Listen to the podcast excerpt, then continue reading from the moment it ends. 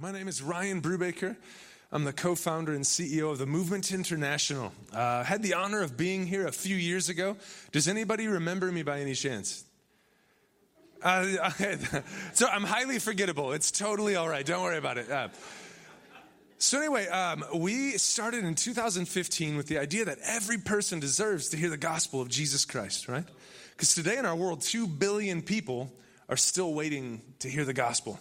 Now, my, is anybody here born in 1923? Do we have any like super old people? Yeah, there we go. The young girl right there. Yeah, roughly 100. You, you look it. Yeah, I'm just gonna. My grandpa was born 1923. That was the same year the earth crossed to 1 billion people on the planet. Today, there are 2 billion people who've not heard the gospel. So the Great Commission is actually growing. And so, unless the global church does something to fix the problem, we will never see Christ come back, right? That's the one stipulation he gave. and I know this is Texas. We want Jesus to come back. Like, this is where he's coming first, right? The, the Lord's land here in Texas, right? In cowboy boots. He's coming back for you guys first. Amen. So in 2015, we started. What's happened has kind of been absolutely miraculous and has almost nothing to do with myself, but it is spread now across 11 countries. We've planted over 5,000 churches. And every week we have over 100,000 new believers that attend our churches that are growing in their faith every single week. And so um, that is completely the Lord and the indigenous church working in places that we could never even step foot. And I'm excited to share some of those stories. But first, I want to share about what Grace Place is doing because I love this church. This is a good church. Amen. Amen. Now, Pastor Sean said the early service is a little quiet, right?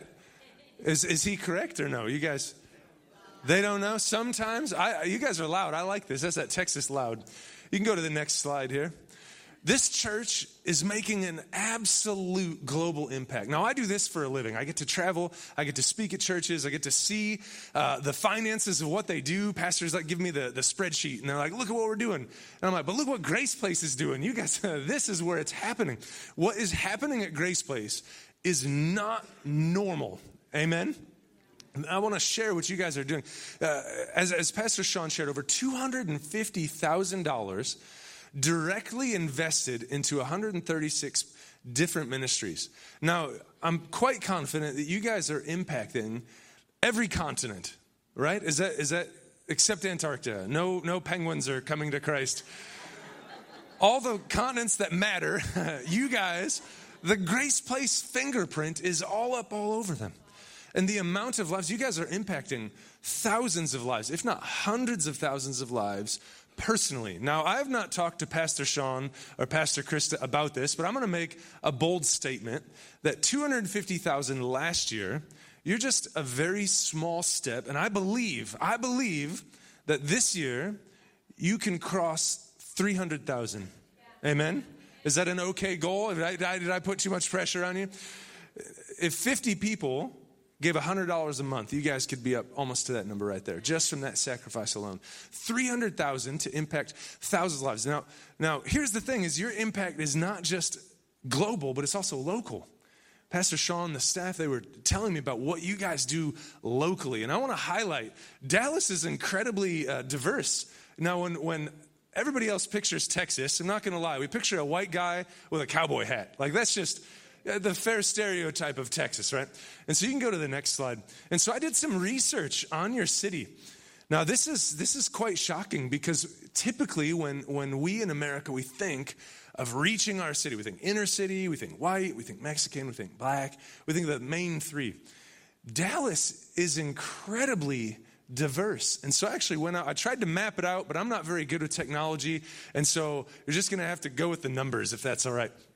There are 45 mosques in your city. 45 mosques. Now, some of them, I mean, it straight up looks like you're in the Middle East. You, I mean, it, it looks, I mean, they are designed with Middle Eastern architecture. There are over 150,000, oh, sorry, put the wrong number there. Over, there's over 150,000 Arab Muslims in your city alone, right? Have any, has anybody been in a mosque before? A few, a handful, yeah. There, that's the front lines of the gospel. You, you keep going, there's 18 Hindu temples. They go every single day. They go and they pray. They leave their offerings. They go and they learn the Vedas. And they pray. In your city, there's 18 temples, 75,000 Hindus across your city. Now, Gurdwaras, does anybody know what a Gurdwara is? Do you know the Sikh religion? Guru Nanak, is this ringing a bell? He's not famous in Texas? No. It's the fourth biggest religion in the world, and most of us have never even heard of it. My wife and I, we used to live in a section in India. It's the headquarters, it's where all that started, where all the Sikh, it's the turbaned Indians. That's a separate religion than Hinduism. And so we lived in this city, uh, Ludhiana, Punjab. Punjab is where all the Sikhs, that's where Sikhism started. And so it's crazy. We were walking around a little, little store area called Kip's Market, right down the street from our house. And this, this young Punjabi, this young Sikh man he he shouts across he's in an la lakers jacket he's kind of he's kind of like like gangster indian man he's like yo yo yo yo like hey hey what's up man and so i'm uh, like we're the only white people and so like, clearly he's talking to me so we walk over we start talking to this guy and he's like hey man where are you from i'm like well i'm from america he's like no way uh, that's awesome what part of america and I was like, well, I'm from Chicago. I'm really from Michigan. Because, like, you tell people you're from Michigan, they're like, oh, is that near Texas? You know? like, nope. Nowhere near it. and so I told him I'm, I'm from Chicago. And he's like, no, man, like, where are you, like, really from? And I'm like, all right, man, let's go with this. I'm from Benton Harbor, Michigan. And he's like, no way. I'm like, yeah, yeah. He's like, I lived there for four years. And I'm like, no, you didn't, man. Like, you're just trying to be nice. You know, like, I, I don't believe you right now, man. He's like, no, no, no. I worked at Cartars across the street, man, like from the gas station. I'm like, you lived in Benton Harbor, Michigan, man. This is crazy. And it was so shocking. And, and this is the, the actual conversation that happened. He said, Hey, listen, man, will you teach me about the Bible? I'm like, that's like the fish jumping in the boat. Like, like a, what? This is like a made up story. And he's like, Yeah, yeah, yeah, man. I, I've wanted to learn about the Bible for years. And he's like, but when I, li- I, I, when I lived there, I never knew who to ask. And I'm like, my church was down the street, bro. Like, like you could have just walked in and anybody would have helped you. And the reason I say that is because you look at these, they're not going to step foot where we are, right? They're not going to come to us. Like that, that, was a crazy testimony. The fish is jumping in the boat, but that that that, doesn't. Is, is anybody fishermen here? That doesn't happen, right? Unless they're flying fish. And so that doesn't happen. And so uh, what I want to talk about today is whose job is it? But there's also 14 Buddhist temples. Overall, you have you have like 200,000 people practicing other religions from all over the world coming into the metroplex, right? Uh, that is the mission field. That is the nations coming to Texas, of all places. Like, if you could immigrate anywhere, this would typically be like one of the last places that you'd presume to come is Texas. But, but God is bringing the nations to this place, and, and Grace Place is at the center of it in a place that they can actually infiltrate the Gurdwaras and the temples and the mosques. Because Christ would walk in those places. Amen? Well, oh, he wouldn't, he wouldn't he would never touch. No, Christ walked into those places, the Romans, the Greek gods. He was going in. And so we can actually go in and build relationships in mosques and gurdwaras and temples. Who's, who's willing to do that? Someone would fly across the world, but how about we go into Dallas? Amen? Amen? All right. Sorry, Pastor Sean, if, I, if I've caused any problems here. Uh, I'm not saying convert. That was uh, not to learn, please. I will never be invited back. Um, all right, you can go to the next slide there. And so, what I want to talk about today is, is whose job is it? Right? Because it's easy to pass the buck. It's easy to say, well, it's their job. It's, it's Pastor Sean and Pastor Krista. Uh, we pay them to do it, right? We're at church service, so serve me, right? And so, whose job is the Great Commission? And so, I want to go to the next slide. I, do I have any like early church nerds in here? Does anybody else really obsessed with the, the original Christians? Or is that just me? Am I like super nerdy? Uh, it's just me. Oh man. All right. Well, I'm going to pass on my nerdiness to you. All right. So I, if you look at the very beginning of our faith, the very beginning of Christianity. So Christ dies, and the disciples, they're like looking at each other and they're like, now what? Shoot, our leader is gone. I have no clue what to do. Like, he taught us a lot of stuff, but he didn't teach us. What do we do with this? And so Peter gets up, he preaches, and all of a sudden they go from the 120 in the upper room, and they have a massive problem because they have now thousands of followers in one city from one sermon. It was like a really good sermon. It was like a Pastor Sean, oh, probably Pastor Krista sermon. Pastor Sean, yeah. I just.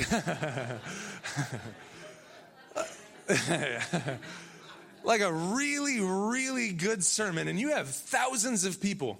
Now, if you look culturally, though, they have another problem is that they all are speaking different languages, different cultures. And so you picture the disciples, they're like, that was an awesome altar call. Like, what do we do? And they're like, I don't know, let's just make it up as we go. And so they start living together. They're like, okay, you follow Christ, let's just like sell everything and we're just going to figure this out as we go. And so they begin to live together and and and you see all of the crazy situations that come up and and all these different cultures are are trying to make christianity happen right? And so you look historically this almost experiment lasts 6 months all right? So they didn't have the bible. This is not even like proper bible school training. This is like hey, we have to figure out who's serving lunch to the old ladies. Like, that's literally written down in the book of Acts. Like, how do we feed the old ladies? Like, this is the stuff that's taking place while God is raising up his church for the first six months of Christian history. So then what happens? Do you guys know what happens next? Right? So one of those lunch ladies, the guy who's like serving lunches, right? His name is Stephen. And he goes out and he's he's a little naughty. He goes out and he starts preaching where he shouldn't preach, right? And so what happens is the Romans, the Jews, they all get incredibly furious. And what you see is this persecution. Bam! And it just smashes this six month experiment trying to figure out how to start a new religion, basically. Like, we look at it we're like, well, of course, Jesus was with them. But can you imagine the chaos if Pastor Sean dies and he's like, hey, guys, by the way, you got to figure out how to make this all work. And so, there, there, this chaos is taking place. And in the middle of it, and what happens? They all flee, right? They all flee around the world. They have to go back. The six month experiment to start a new religion. It looks like on paper that it has absolutely failed, right? The, the, the brokenheartedness you would have as you see this whole message, the whole movement you started, you're like, it's done. And so, here's my question I always, I love to ask Who is responsible, who was the person that spread the gospel around the world back in the Bible? Who, who do you guys think it was? Who do you say it was? Who spread the gospel to the ends of the earth? Who is it? Apostle Paul? Who says Apostle Paul? We've heard that one a few. Apostle Paul, right? Apostle Paul, right? How about the disciples? They were some.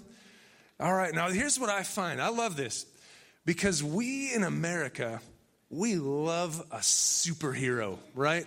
We love like one guy, like Braveheart, like just like carrying the flag and, and he's leading. We look at Facebook and we're like, Mark Zuckerberg. Forget the thousands of people that work to make Facebook. We look at and we're like, it is all about Mark, right? Or it's all about Thor. I don't know. Who's Texas' favorite super? Captain America. Oh, come on. In Texas, it's got to be Captain America, right? Captain Texas, he's even more powerful.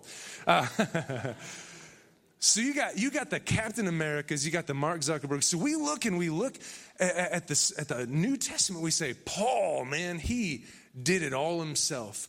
But it's crazy because if you actually read and you read the story, you look historically and you read through the Bible, what you actually realize is Paul piggybacked, and the disciples kind of piggybacked off of one group of people. Do you know who that people was? We don't even know their names bunch of no name, everyday believers. When the gospel was centered in Jerusalem and that persecution came, they all went home. And what did they take with them? They took six months of theological training, right, from the disciples, and they went back and what did they do? They started preaching. They started sharing the gospel. They went into their home, hometown and said, Guess what I found in Jerusalem? I'm not a Jew anymore. I'm, I'm a full believer in Jesus Christ. And they go back to their synagogues, they go back to their temples, they go back all these different places, and they began planting the church. It would have taken Paul hundreds of years. He'd still be working today to plant all those churches. But guess who planted the churches that saw the greatest transformation across the Roman Empire? People like us no name, everyday believers with very minimal training. uh, they went and they flipped the entire known world upside down to the point where they upset the Roman emperor because they led the Roman Empire to Christ so quickly because it was every person had a responsibility. So you look at you look at this picture. This picture is incredible. Now I've heard this is being uh, telecast, so I cannot say the location name. Unfortunately, I can't mention the terrorist organizations, but I promise you, you definitely know the groups that we're working amongst here. So this is in the most fi- the fifth most dangerous city on the entire planet.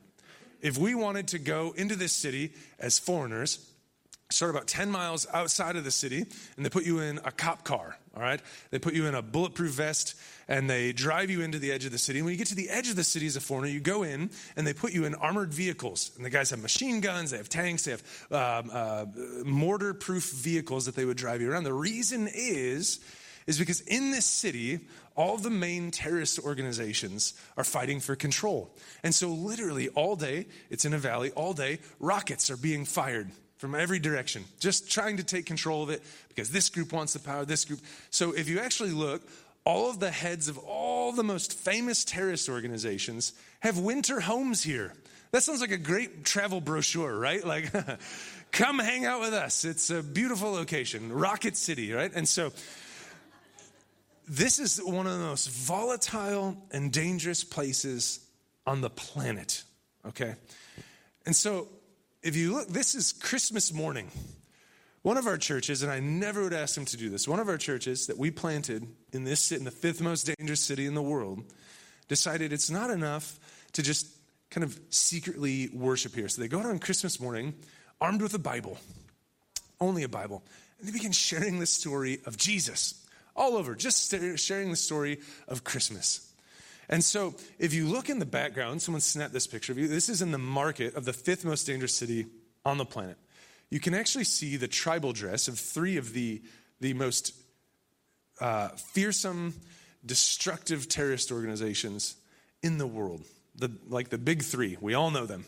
And they're listening. You can see the very confused look on their faces as they listen to the gospel of Jesus Christ for the very first time, they're hearing the story and the message of Jesus, open air preached in this market. Now, that is the kind of expansion the early church saw, right? These are not big name pastors. This is not Billy Graham's or any famous megachurch pastors. This is everyday believers who caught a vision for their area. And now their area happens to be a little more dangerous than maybe the Dallas Metroplex, right? It's, it's slightly different. And if you're looking to plant a church, Pastor Chamel picked the HBE. It's either that or Rocket City. I'm going with Dallas every time, right? And so, but, but this is not where the story ends. This is, this is the same growth that happened in the early church is still happening through the church today.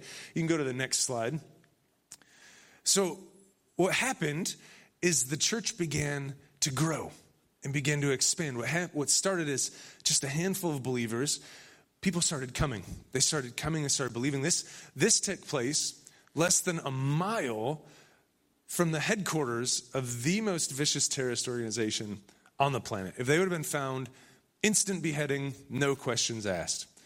That, that is the persistence of reaching these areas. So much so, actually, that, that one of the terrorist organizations planted a fake taxi because they knew our coordinator got off and would visit all of our churches. He gets off the bus and he goes church to church to church to church. And then he, he drops him off. He says, guess, guess what? We now know where all of your churches are. We're going to kill them all. And so, six months they went underground, they hid, they, they dispersed. Luckily, no one was martyred. So, the gospel in the early church was upsetting the Roman Empire, right?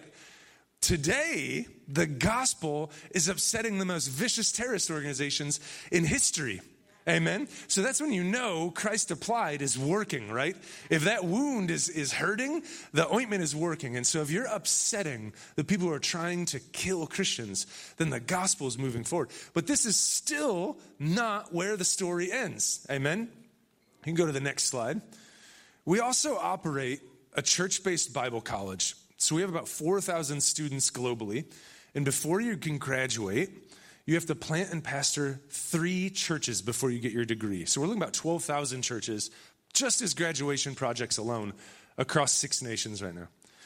And so what happened is the initial pastors went and they started the churches, more churches started, people started coming to Christ, rooms were being full. And then here's the question that was asked How are we going to raise up leaders in this area? Who, who is in their right mind going to take up the mantle to plant a church? And all of a sudden, we have former terrorists who say, I'll go. I know how it works. I can stay safe. I can, I can hide. I know how to do this. I want to enroll. And so you have former terrorists who say, I want to learn how to plant a church. Now they know, can you imagine looking at your pastor knowing very well that they risked their head, not just their life, they risked their head, literally, to come and preach the gospel. And you raise your hand and you say, Hey, I'm willing to do the exact same thing he did. Now, I know Kids Church needs ministers, and, and I'm not going to lie. If I had to choose between planning a church here or working in kids' ministry, it's pretty close, right? It's not easy, right? But there is no risk of death. The kids might talk your ear off, they might talk you to death, but there's no risk of actual death. These people were saying, I will go to Bible college. I want to learn how to potentially march to my death. Amen.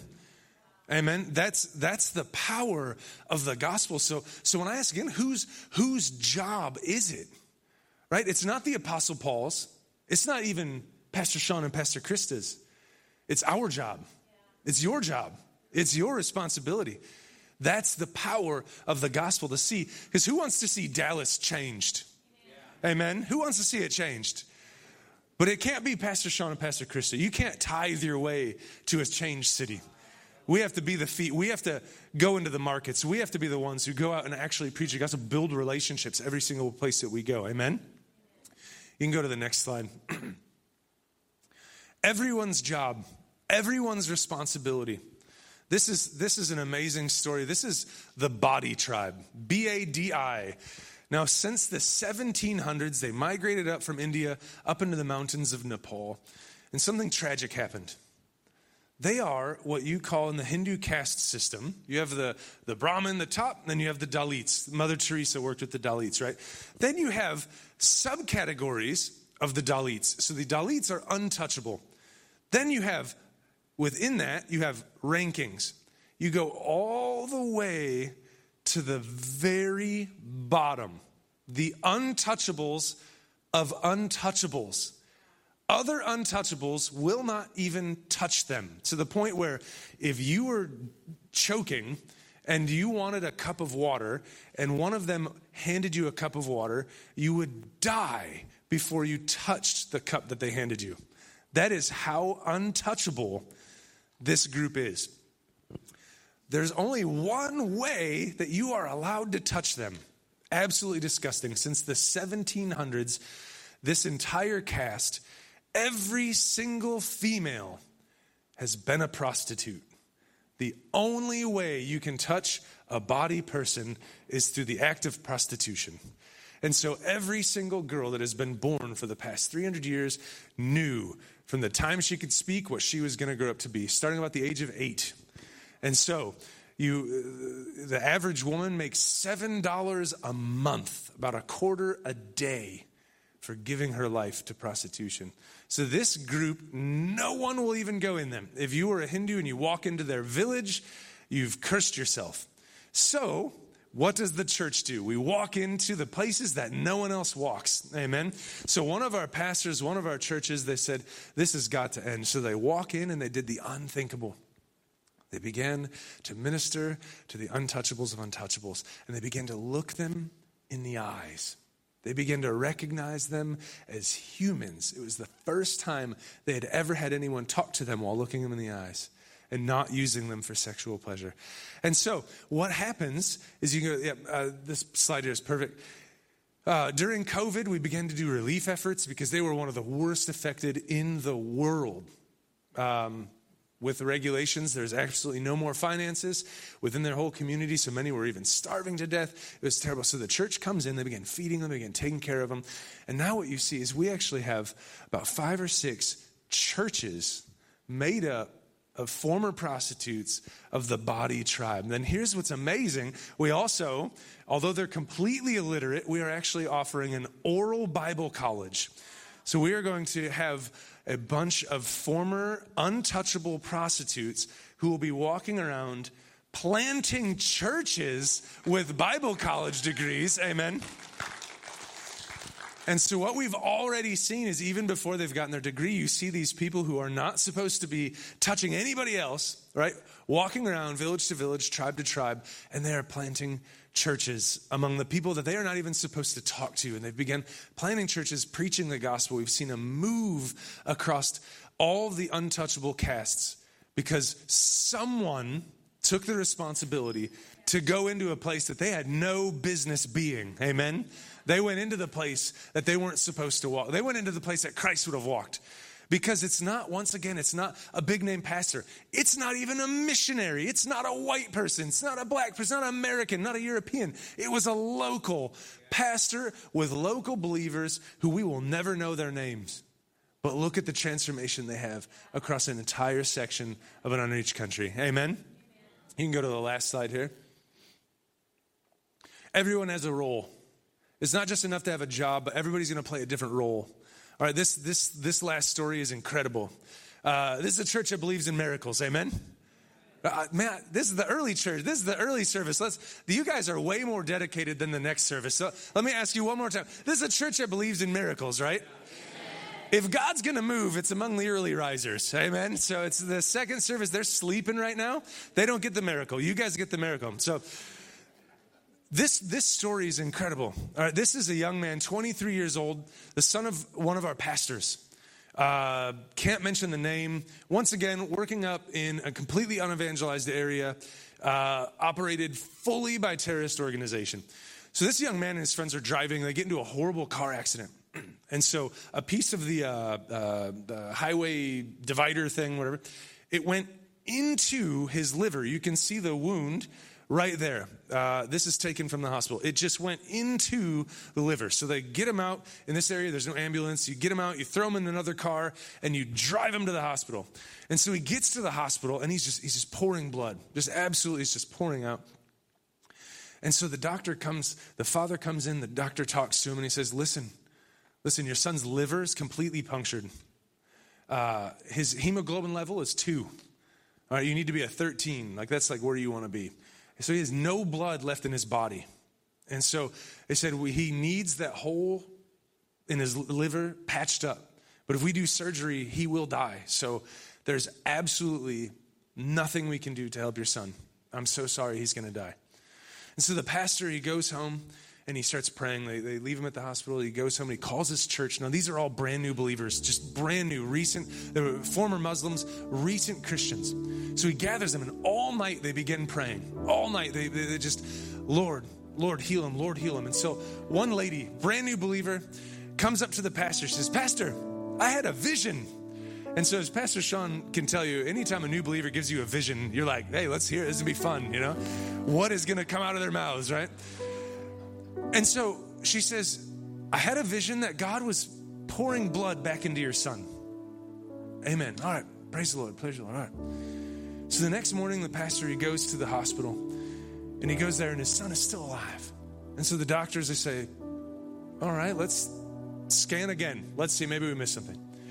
So they pull him in the scan, they do the tests, and the doctor runs out and he talks to the father. He says, Sir, sir, the hole in your son's liver, it's sealed shut. I don't know how it happened. And he said, and they said, and listen, his hemoglobin level overnight went from two to 10. And he said, Amen, amen.